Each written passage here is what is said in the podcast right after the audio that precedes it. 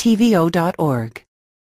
I want to tell you, present here some of the signs of this dimension the, of the end of the world, in the sense that we are approaching, there is on the horizon a certain zero level where things reach a limit.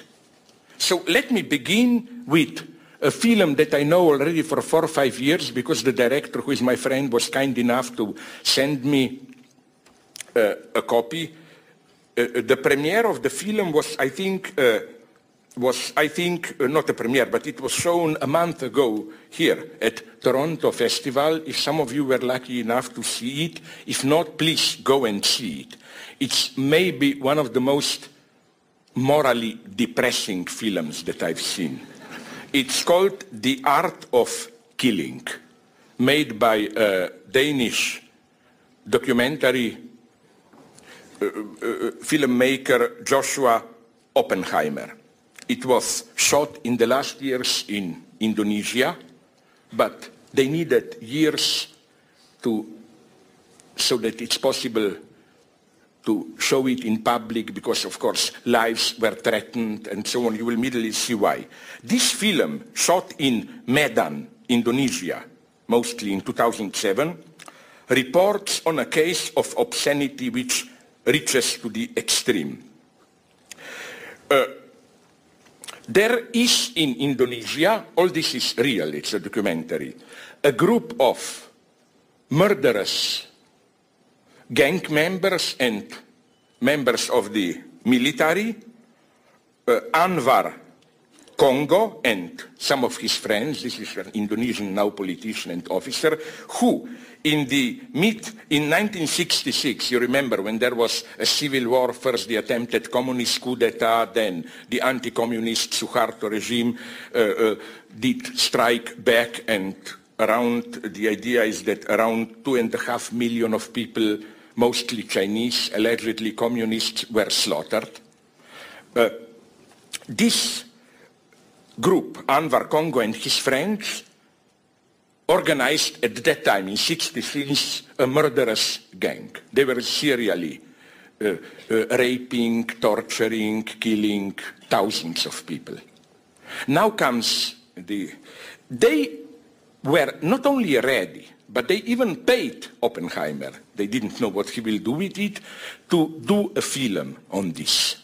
And they without any shame, that's so depressing, they openly display, stage, show, talk about, show some photos, how they were killing, murdering, raping, torturing, and so on. And the high point of obscenity, for me at least, is a scene when on a local TV show in October 2007, TV show on Indonesian state TV. This group presented itself, and it's horrible. It's like, you know, a couple of hundred people, public talk with them, and a nice lady moderator.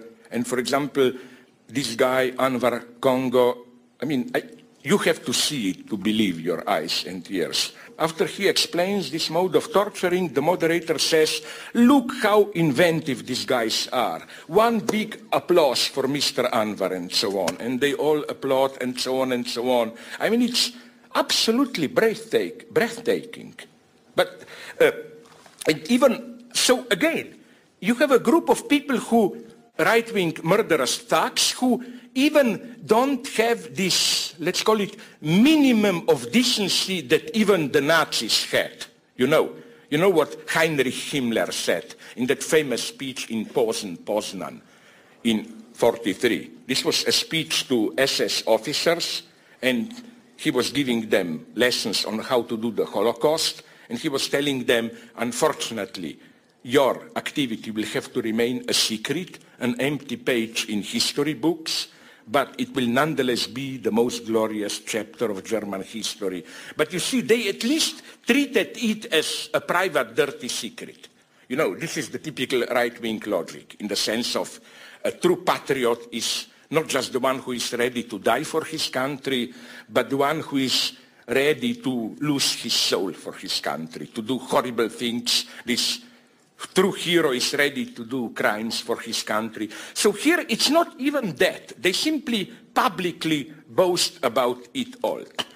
And even more, then they explain how they did it. They explained that before they become killers, they were in love with Hollywood film noir mostly, Humphrey Bogart, all that. So they imagined themselves as noir detective, Humphrey Bogart, whoever.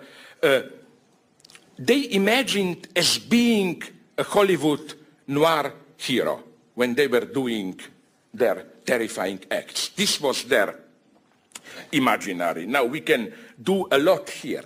I don't have time to go into it. About how, how to put it, the use of poetry in ethnic cleansing. This is my old thesis, and I was once almost beaten in my own country by some poets who didn't like the idea. My formula was no ethnic cleansing without poetry. You always need a poet to avoid a misunderstanding, I'm not saying all poets are like that. there are mega great poets. All I'm saying is that I'm a little bit tired as a philosopher to listen for decades, you know, this idea, philosophers with their notion of totality, total rationalism laid the foundation for totalitarianism and so on, where poets are at least as guilty as we are. Why? It's very simple, my idea here. Uh, we are basically half decent people. If I were to be ordered, let me take, again, sorry, somebody has to suffer. if somebody were to tell me, pick a take a knife and pick your eyes out, well, unfortunately, I would have some problems to do it. So you need some strong quasi-religious mythic narrative which serves as a screen enabling you to do it. So that then, through this narrative, I no longer perceive myself just as a brutal torturer, but something who is doing necessary, although cruel things on behalf of some sacred cause, nation, and so on and so on. You need, you need something like poetry. And it would be very nice to go through all ethnic cleansing cases that we know. I, of course, began in my own country, ex-Yugoslavia, and discovered it's not only Radovan Karadzic, the leader of Bosnian Serbs, who is now in Hague. All other post-Yugoslav nations had their own poets who, as it were, with beautiful national myths laid the foundations uh, for it. What interests me is to put it in Lacanian terms of Jacques Lacan, the status of big other, big other in the sense of the public symbolic order, the unwritten or written rules which determine what is acceptable, what is not acceptable. Another paradox, I want to argue here for a good use of dogmaticism. I think that I'm totally in ethical matters for dogmaticism. In what sense? Let's take rape. Sorry, but I wouldn't like to live in a society where you, have, you would have to argue all the time against rape.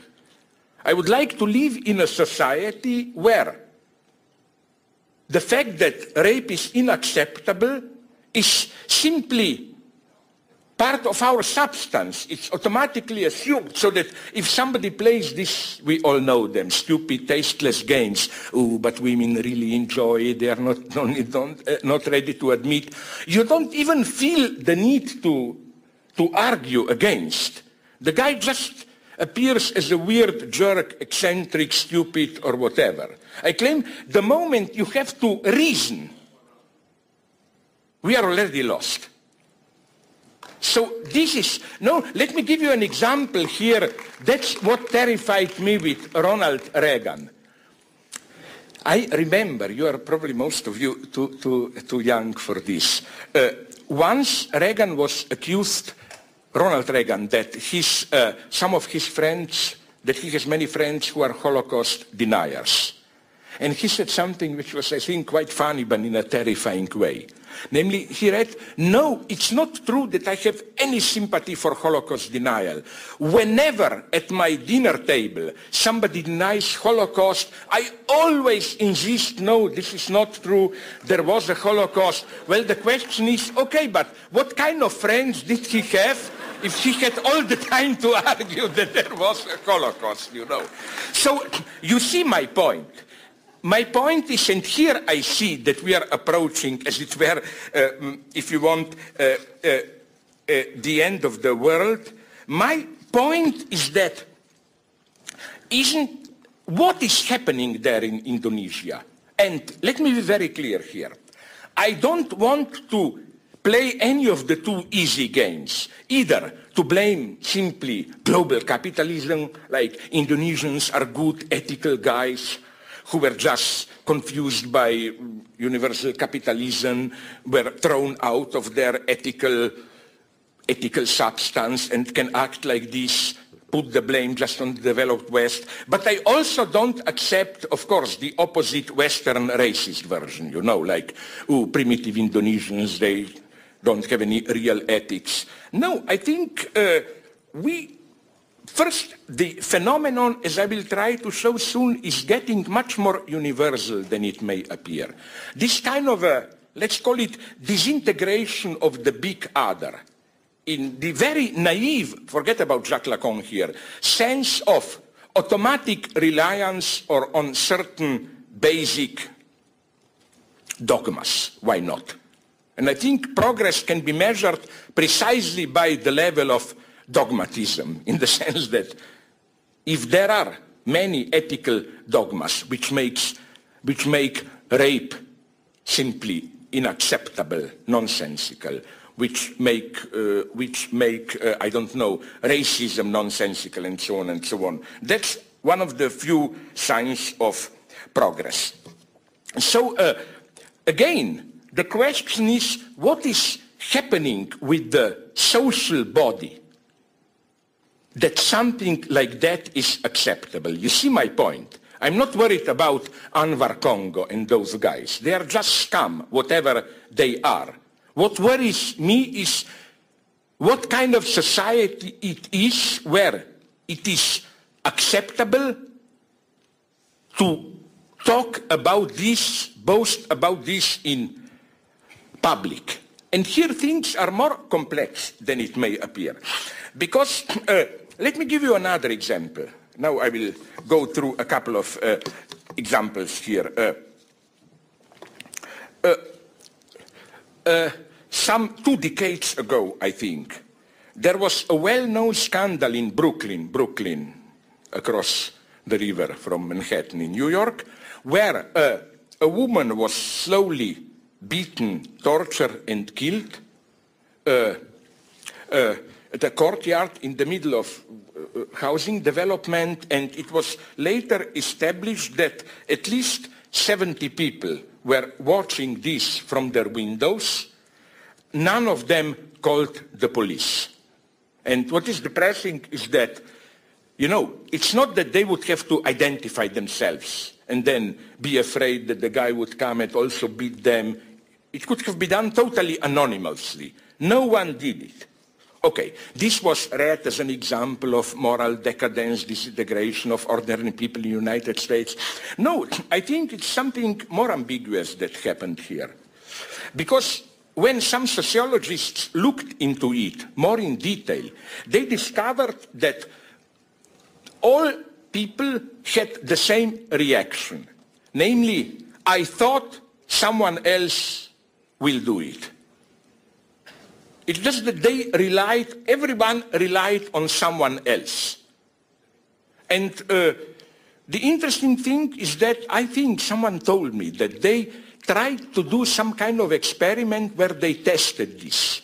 Namely, staged artificially, of course, a situation where the guy, for example, it was more a lonely house, who was observing this, knew well that he is the only one who is observing it. And in that case, almost all of them did call, did call the uh, police. what I want, uh, what I want to say here is that uh, how are we nonetheless to interpret what the two examples nonetheless share? Indonesian example and Brooklyn example, this, let's call it naively, growing indifference, I don't care, or another one will do it, this reluctance to ethically engage yourself. The usual thing to say is to refer to egotism. You know, this is the usual Catholic or generally religious strategy. Oh, in our era of hedonist egotism, nobody cares for the common good, and so on and so on. Well, I'm totally opposed to this reading. Uh, here I want to refer to Walter Benjamin, who already said that capitalism is a religious phenomenon. And the way I read this is in a very naive way. Look at an ideal capitalist, ideal type, I mean. I know some of them, fanatical businessmen. Well, all I can tell you is, if ever I encountered a non-hedonist and non-egotist guy, it's a totally dedicated capitalist. My God, a, a, proper capitalist is ready, I don't know, to ruin his family life, practically not to sleep, work nine, night and day, just that. There is circulation of, and expansion of capital. It's not capitalists are not hedonist egotists. They are, on the contrary, extremely dedicated to some perverted, but non-perverted quasi-ethical cause. You know, you have a cause Capital has to circulate and basically you don't care. I ruin nature. I ruin my life. Doesn't matter. It has to function. This is why I claim that uh, we don't need to fight for ecology in some stupid moralistic way, like usually people say, oh, we think only in short terms, what about our uh, children, and so on and so on. No, uh, the problem is not that we are too egotist today. The problem is that if we try to rehabilitate the term egotism in a proper way of rational interest in your own good, then I claim paradoxically in our consumerist society of global capitalism, it's maybe more difficult than ever to be a real egotist. Because on the one hand, again, as a capitalist you are not egotist, on the other hand, even the way commodities function more and more, they don't function in an egotist way. The deepest appeal of commodities is anti-egotism. What do I mean by this? Another sign for me of the end of the world. Did you read this now? A month, a little bit over a month ago, in August 2012, uh, media reported that from December of this year, tobacco companies in Australia will no longer be allowed to display their dis distinctive colors, brand designs and logos on cigarette packs. To make smoking as unglamorous as possible, the packs of cigarettes will come in uniformly drab shade of olive and on the, it's no, it will be without logo, just a cigarette, this, and apart from information that this is a cigarette, you will get, sorry, it will not, I just have here, you will get a big photo, extremely disgusting, like of, of, of, of eye getting blind, of, of, uh, of your lungs open, all black, of an impotent penis, whatever. Absolutely disgusting. The idea is, of course, to make people to stop. It's obvious the idea. But I claim, although, okay, people may think this is no longer a commodity universe because there is no logo and so on and so on. There is no longer commodity aesthetics. It's on the contrary. The package of the product openly, graphically, draws attention to the dangerous and harm qualities of its product. Is this still then commodity logic? I claim it is and maybe even the most efficient one. This idea came to me in Germany when I saw already years ago there a wonderful, in a terrifying sense, uh, a poster for cigarettes. It wasn't Marlboro, but they imitated that famous cowboy. Maybe it was like this. Uh, uh, it was uh, on a poster the usual cowboy, and on the bottom, of course, that obligatory uh, uh, uh, uh, obligatory statement, smoking is dangerous for your health. but the cowboy is pointing with his hand, with his fingers towards that statement, and the message was in German, jetzt erst rechts. Now it's for the real. And I think it was a wonderful male chauvinist message. It was, are you a coward? If you are a true man, now that you know that it's dangerous, now you will do it. I mean, I, I and uh, uh, I think that uh, from the very beginning, consumerism works like this. I don't think we really care about all that bullshit, oh, it has so much vitamins, so much this, so much that. If I may call it in this obscene way, in authentic consumerism, there is always, I think, this excess of. It's dangerous, but that's why I want to do it.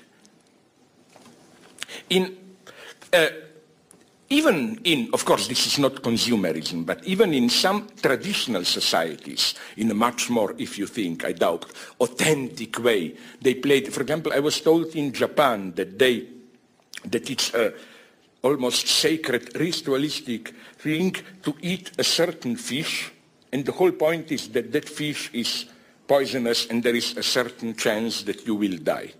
But that's precisely, that's precisely uh, the point. So again, my point here is that, uh, that here is another example of non-egotism. How publicity does not address you simply as an egotist rational egotist, take care of your health, and so on and so on. But beneath all this, there is a much stronger superego inj injunction, no? In the sense of you may die, and that's why, if you are a true man, you will do it, and so on and so on. So let me go on. What type of egotism are we then talking about today? Now I come to I don't know if you know it, I don't think you do, but this is a story even more depressive than the one from Indonesia. I have a friend in China who sent me all the documents about this. It happened a couple of months ago in China, a story which in a strange way resembles one of the Bertolt Brecht so-called learning plays. Brecht wrote in 2930 a learning play with the title The Exception and the Rule. It's a simple didactic communist play where a rich merchant and his poor servant are traversing a desert. Because of some storm, they almost run out of water, and then the merchant, sorry, the servant approaches the merchant with a bottle, offering him, because he's a good guy, a little bit of water that he still has. But the merchant thinks that the servant is trying to kill him and kills the servant. Then you have the court in session and the judge gives right to the merchant because the judge says, yes, probably this was an exceptionally good servant, but this is the exception. It would have been typical in such a situation for the servant to try to attack the master, so the master was right to react the way he did. Something even more horrible than this, it's not a joke, happened in China. It was, sorry, already half a decade ago an elderly in one of these anonymous, no, this was even not anonymous, in Nanjing, a friend sent me all the documentation. Uh, an elderly woman fell while getting uh, off a bus. She fell down when the door was open and uh, a young, she was 65 years old and she broke her hip. Uh, behind her on the bus there was a young, decent guy, relatively wealthy but decent. So when he saw, my God, woman there falling down, broken, he also stepped down, helped her, and when he saw that she, is, uh, she cannot walk, he called a taxi, took her to a hospital, and even gave her a little bit of money. Uh, a week later, after the woman got home, her relatives convinced her to prosecute the guy. The reasoning was, what normal person would have helped a woman like that? No normal person. So, the fact that he helped her means that he must have been responsible, he probably pushed her down.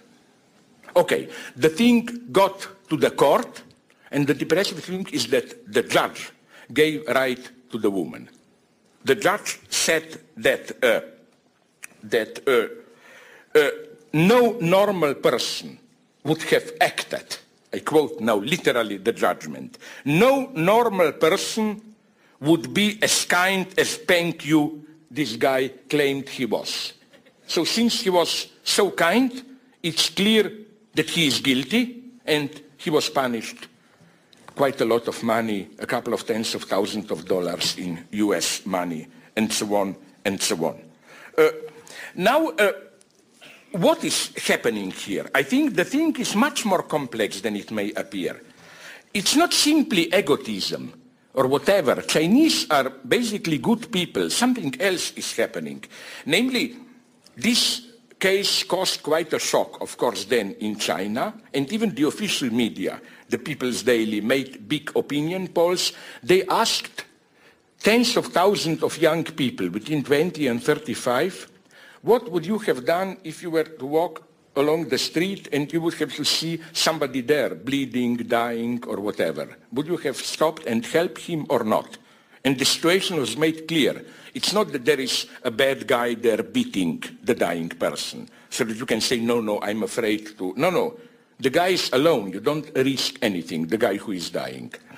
The shock was that 87% of people said, no, I would not help. Then they specified their answer. They say, I would first look around if there is a CTV, that camera, no? If it is, then maybe I would have helped, if not, and so on and so on.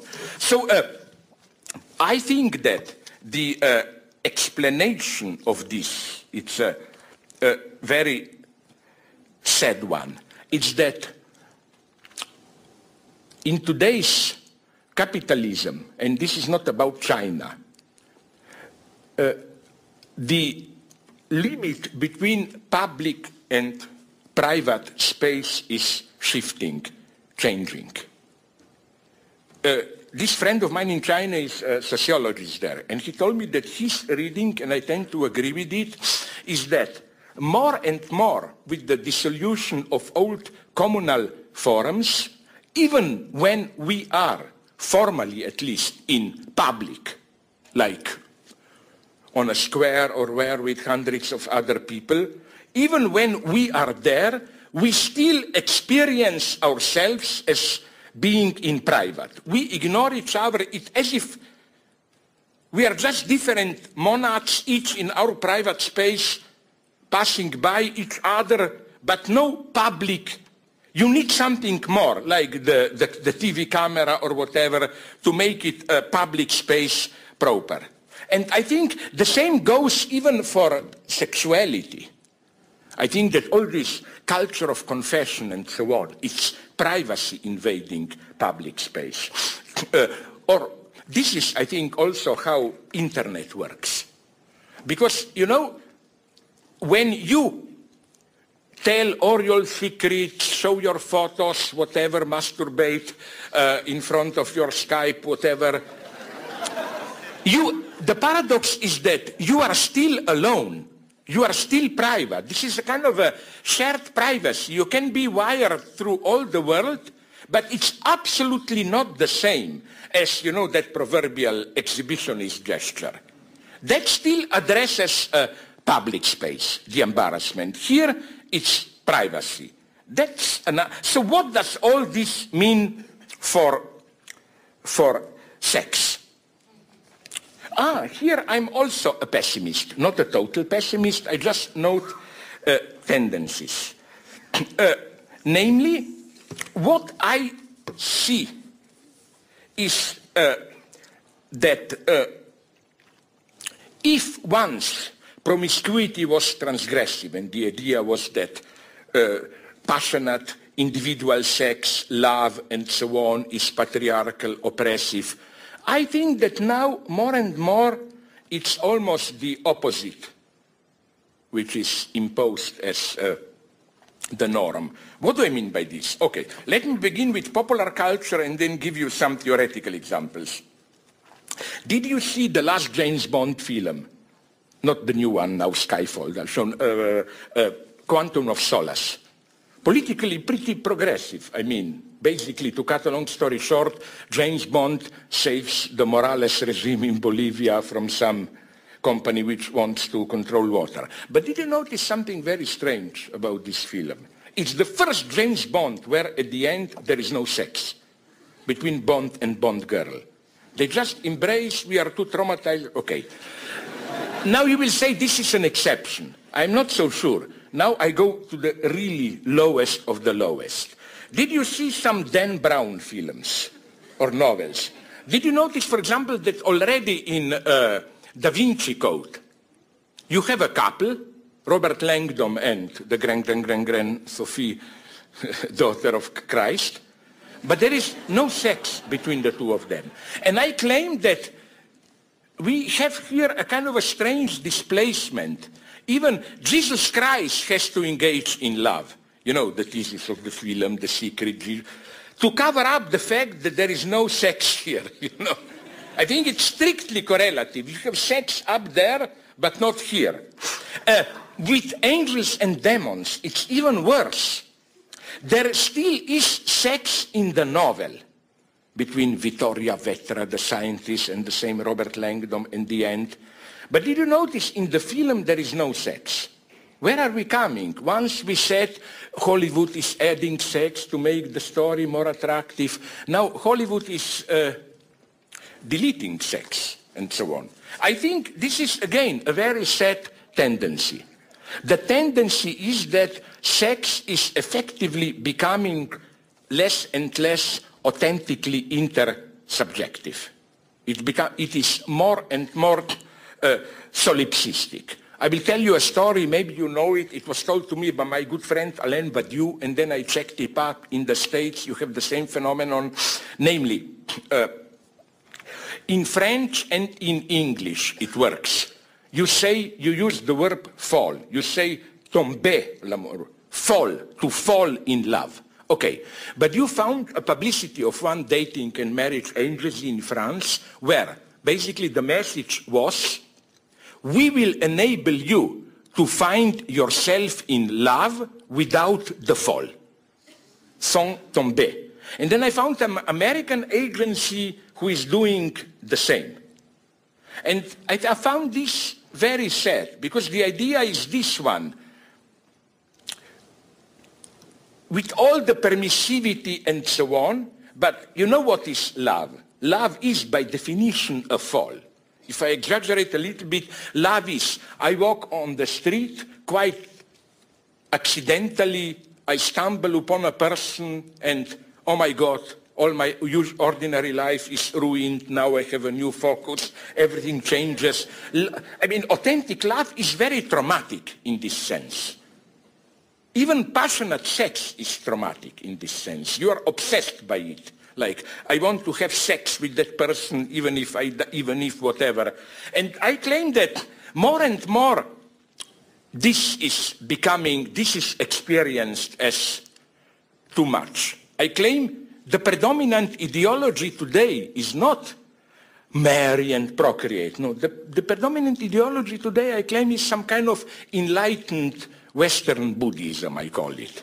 Be authentically yourself, or as they say, the stupid Yodas in, in uh, and so on in, in uh, Star Wars, uh, don't get too attached to worldly subjects, which means precisely don't fall.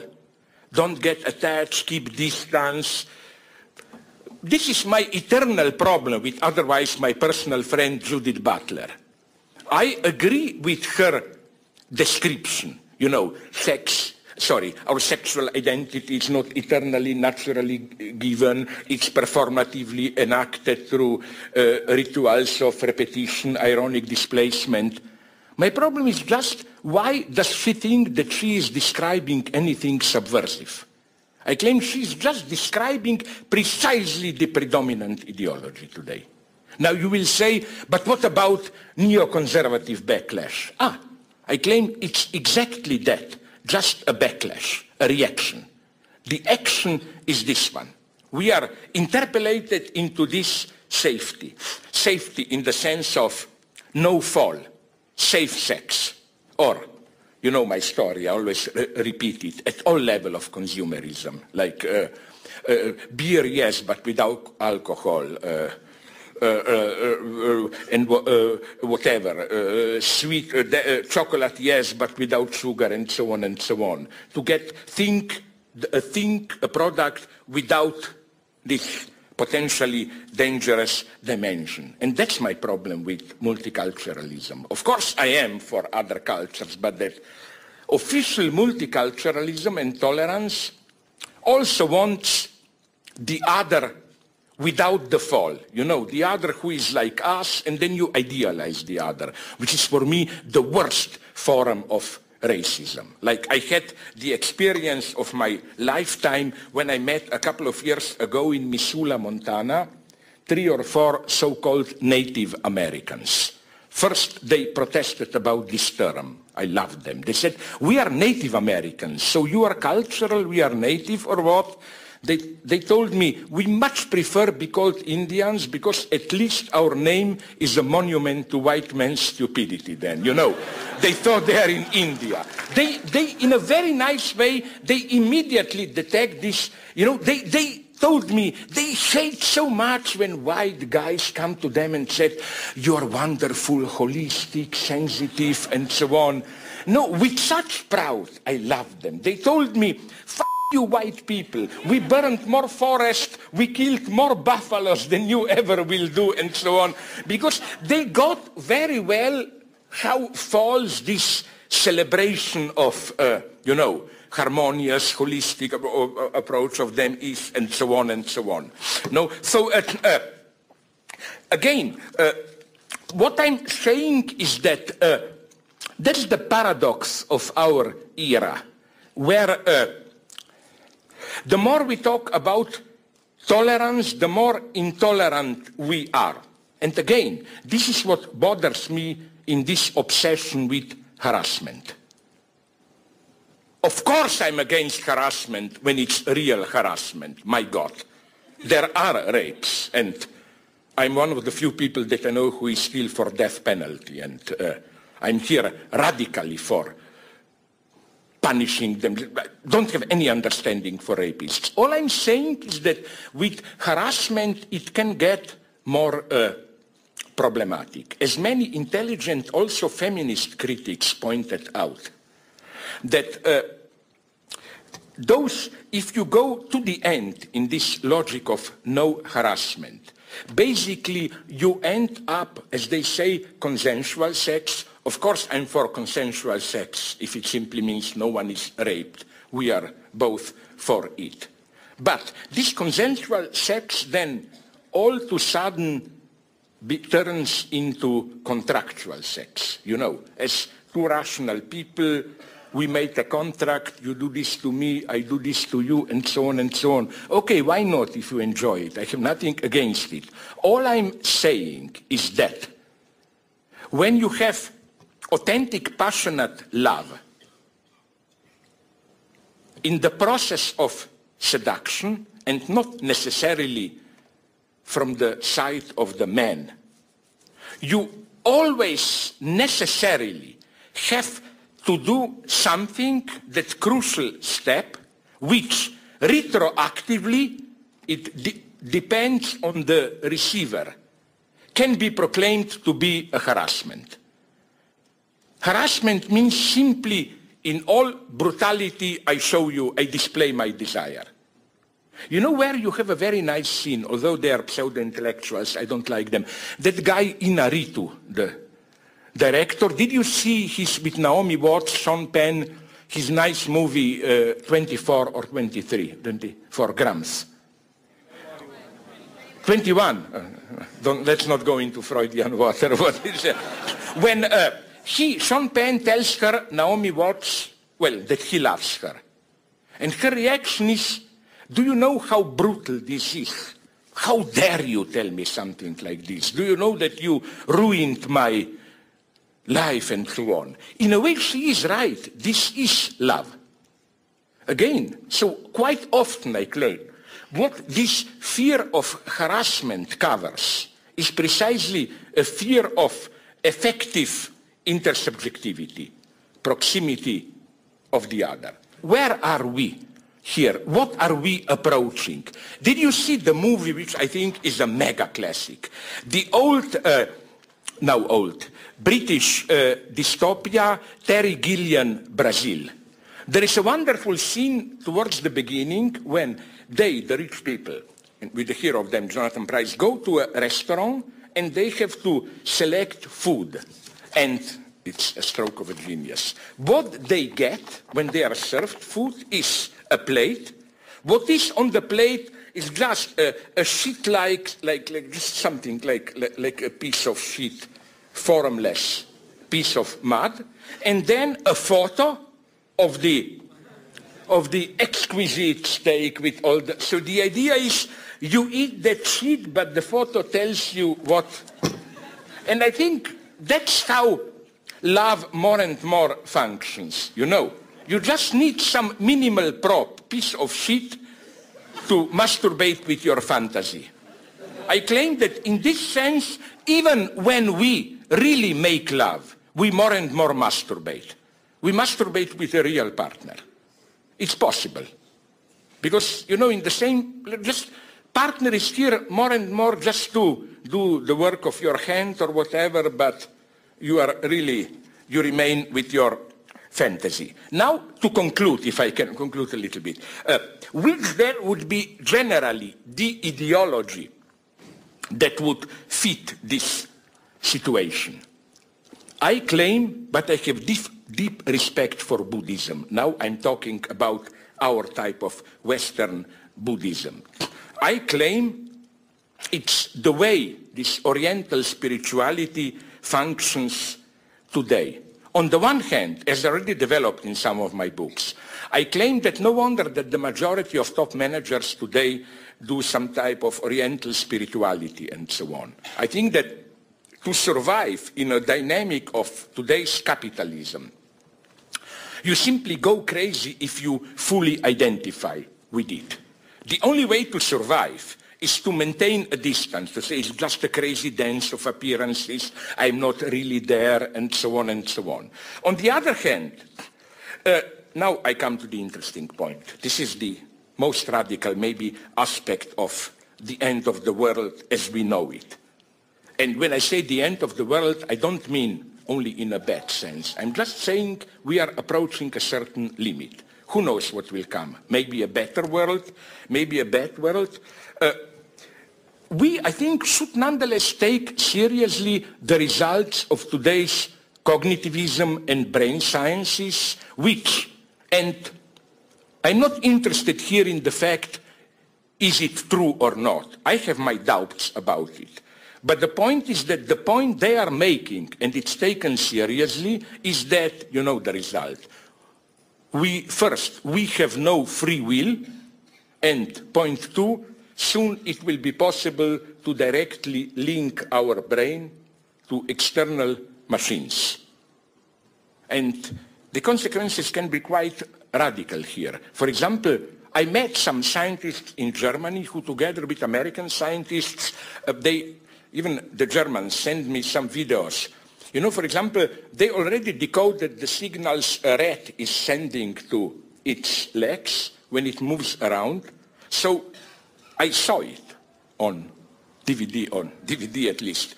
What you can do is this. You have a rat in a cage. The rat is freely jumping around. Then you click a button, the rat is connected. And you can literally control the rat like a remote control car, left, right, and so on. Because again, through this link, you give signals to her neurons which are mm, giving direction and so on. Now, uh, I spoke with these scientists, and of course, they are doing what I always suspected that they are doing. What they are really interested is to do this on a human being, and they're afraid to go with this into public, that there will be some ethical outcry. But they hinted at me that the result is the predictable one. Namely, what interests them in this. Let's say now you will be the good guy at a bit, you control me, no? Like I walk here freely around, I don't know when you push the button, so that you control my neurons which give orders of turn left, right, forward. How will I experience this? And they told me that it looks that the paranoiac bad solution is the true one. That is to say, I will not even know the time controlled. It will not be, oh my God, some foreign power took over. I will still continue to think that, that I freely roam around. And all that stuff then, you know, uh, this, how uh, you can move already objects with thoughts. Uh, so, okay, my problem is to conclude the following one. How will we subjectivize this? If we will have to accept, at least the scientific ideology is telling us this, I don't think it's true, but nonetheless, that in this sense we are not free. There is no ego, there is no self which is autonomous, free. We are just the result of uh, complex neuronal mechanisms and so on and so on. There are, as far as I can see, four main attitudes here. The first one is the naive dualism. Most of the scientists think that it is true that we have no free will, but in our daily life, the way we are wired, constructed, is that we necessarily experience ourselves as having free will. So there will forever be a gap between scientific knowledge and how we experience ourselves. The second position, more radical, interesting, but I think illusory, is the one of more radical cognitivists like that California couple, Patricia and Paul Churchland, where they claim we can imagine our awareness to change according to the state of our knowledge. They say in the same way that once people thought they're obsessed by demons, but now, when you go crazy, we know it's not demons. It's just your madness. We can also imagine a society where people would communicate blah, blah, blah, without their activity being sustained by the notions of free will, moral responsibility, and so on. You have this position. Then you have some other positions. I will not lose time. But the most interesting position for me here is the one developed by the German scientist Thomas Metzinger, who claims that although insofar as we remain in our ordinary state of mind, we cannot ever accept the result of cognitivism. Like we can rationally know it, but you cannot really live it. You never treat yourself as if you are just a neuronal automaton, he says, except Buddhism.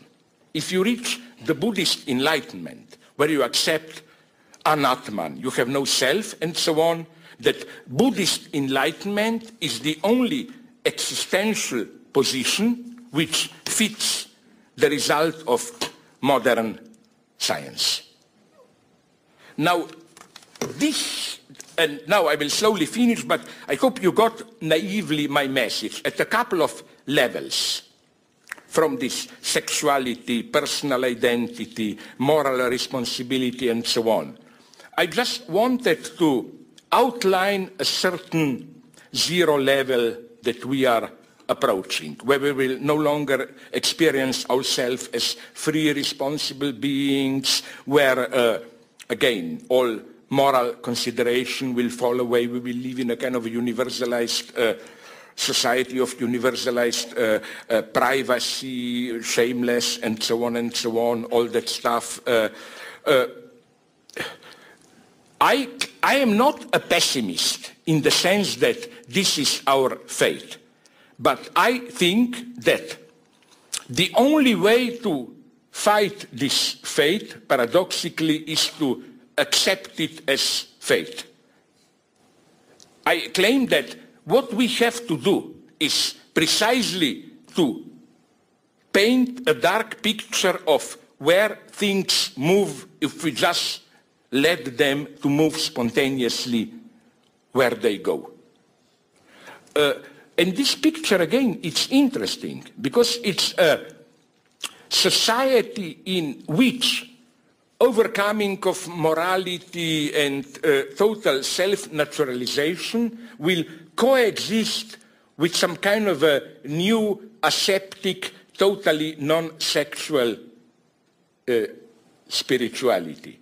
And it would be so interesting to compare here early Soviet communism with today's technological gnostics. You know all those crazy stories about how uh, uh, technology will bring us to some kind of collective identity where we will live eternally uh, uh just downloading ourselves as a software program from one to another identity, all that. Uh, uh, do you know that all this was already dreamed throughout the 20s in the Soviet Union. Even Trotsky wrote something about it. The idea was that the true task of Bolsheviks is not only to change society, but to create a new man.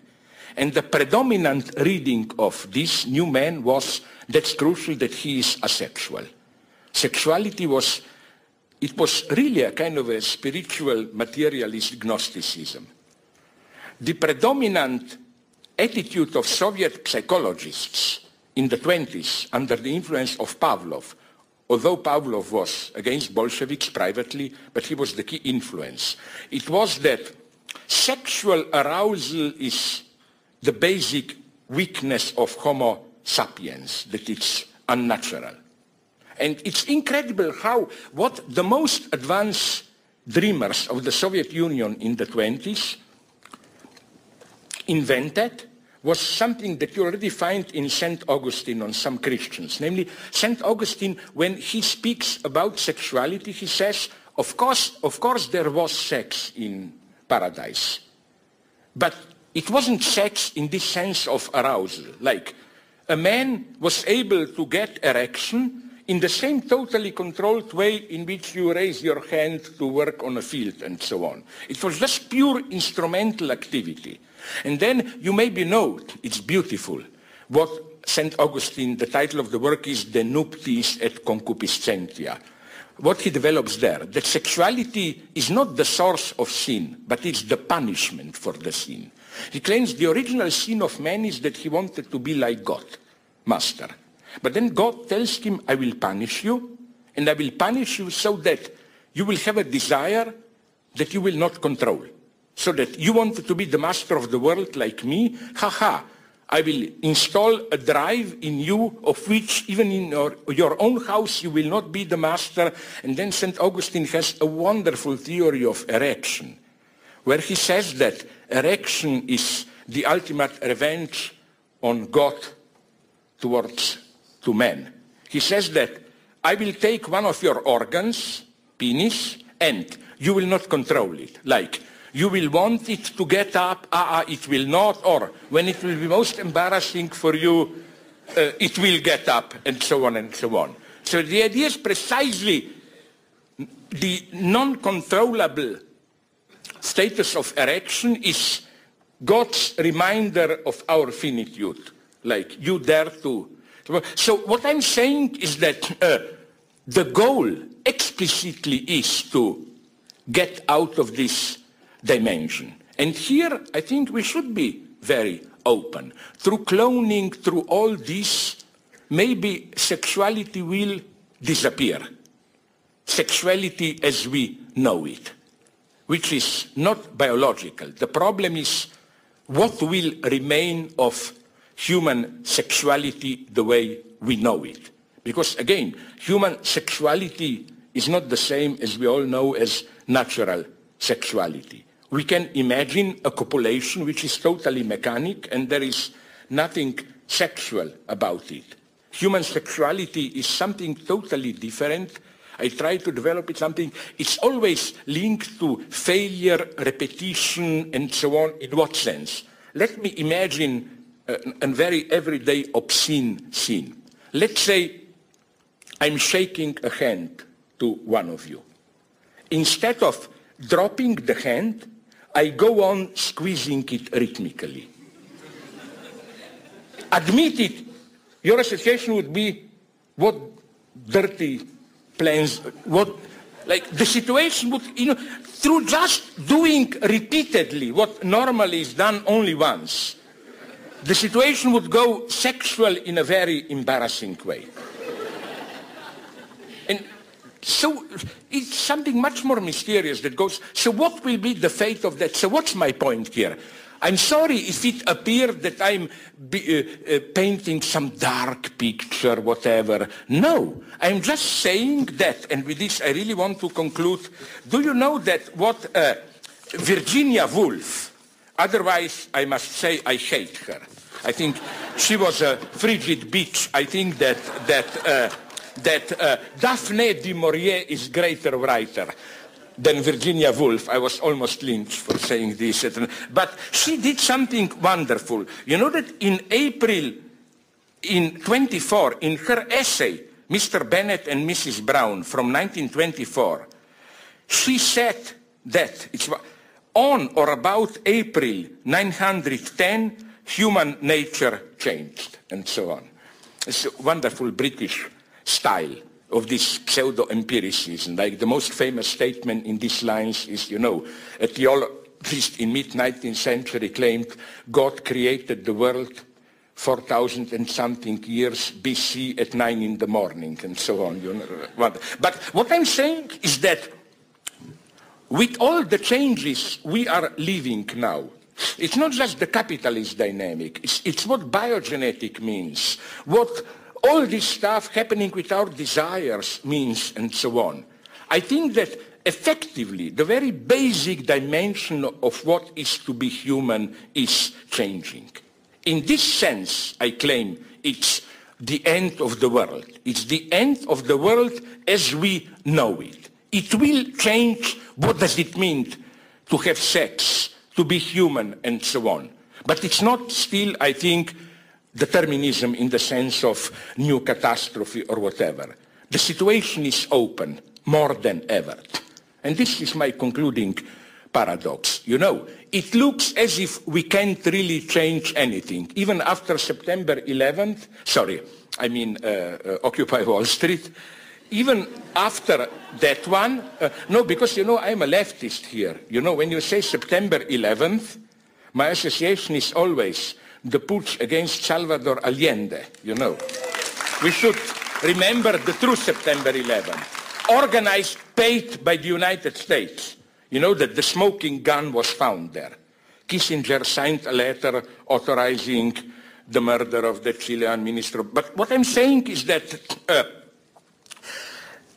uh, on the one hand, the situation may appear to be desperate, like, my God, like, and it is desperate in the sense that leftists were telling us for decades when our situation was relatively prosperous, you remember, they were telling us, ah, now we have apparent welfare, but wait a minute, there will be the crisis, blah, blah. Where the crisis is here, revolts and so on, and did the left propose anything I am not aware of? Any viable plan, even general idea, you can maybe correct me here. I met demonstrators in, on uh, uh, Park, Frankfurt, and so on, and I was always asking them a simple, stupid question. What do you want? And I got answers like, we want a more just capitalism. Is, you know, it's, but, but I don't blame them. I think that the tragedy of our situation is the following one. And this should be, again, paradoxically, at the same time, the source of our hope. Namely, when people tell me, but do you think really that we can change anything? Well, my answer is, I don't know that, but I do know that things are already changing radically, that everything is changing so fast. That's some aspects I try to identify, discern today. In our economy, in our, uh, and it's not just capital. Look, for example, again, look at today's capitalism. I think the whole digital phenomena and so on is much more ambiguous. It may be a triumph of capitalism, but you can see how at the same time, the more we have this informational technology, the more private property itself becomes almost meaningless. I mean, soon everything will be downloading and so on and so on. It will not be possible to control it. So again, my point is this one. When people tell me nothing can be changed. No, it can because things are already changing like crazy. And what we should say is just this. If we let things change the way they are changing automatically, we are approaching a kind of a new perverse permissively authoritarian society, which will be authoritarian but in a new way, which is why I don't like terms like new fascism and so on, you know. I mean, to use these terms means just you are too lazy to think what really is new. And this is what should give us a motivation to act. Things are already changing. Will we simply follow this change? So, so again, things are changing.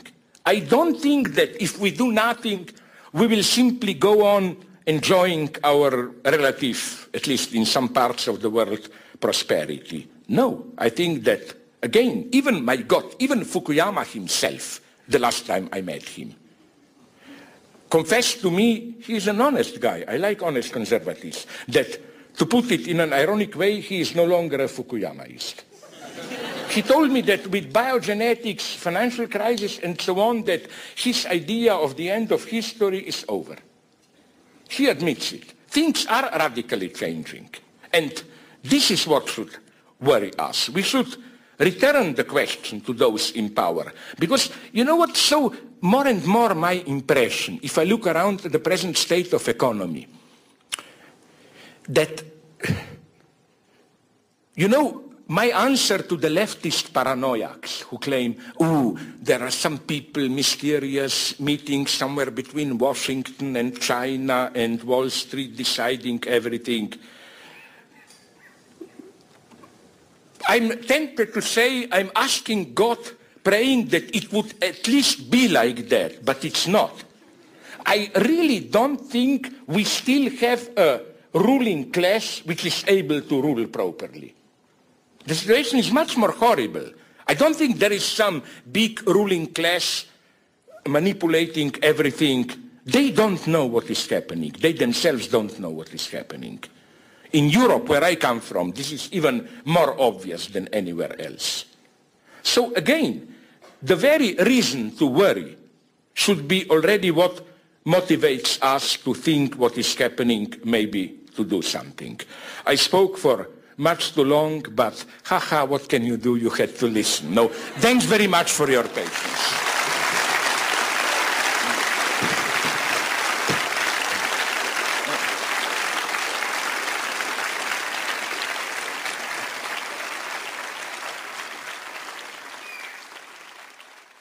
You have been listening to a TVO podcast. Support Ontario's public television. Donate at TVO.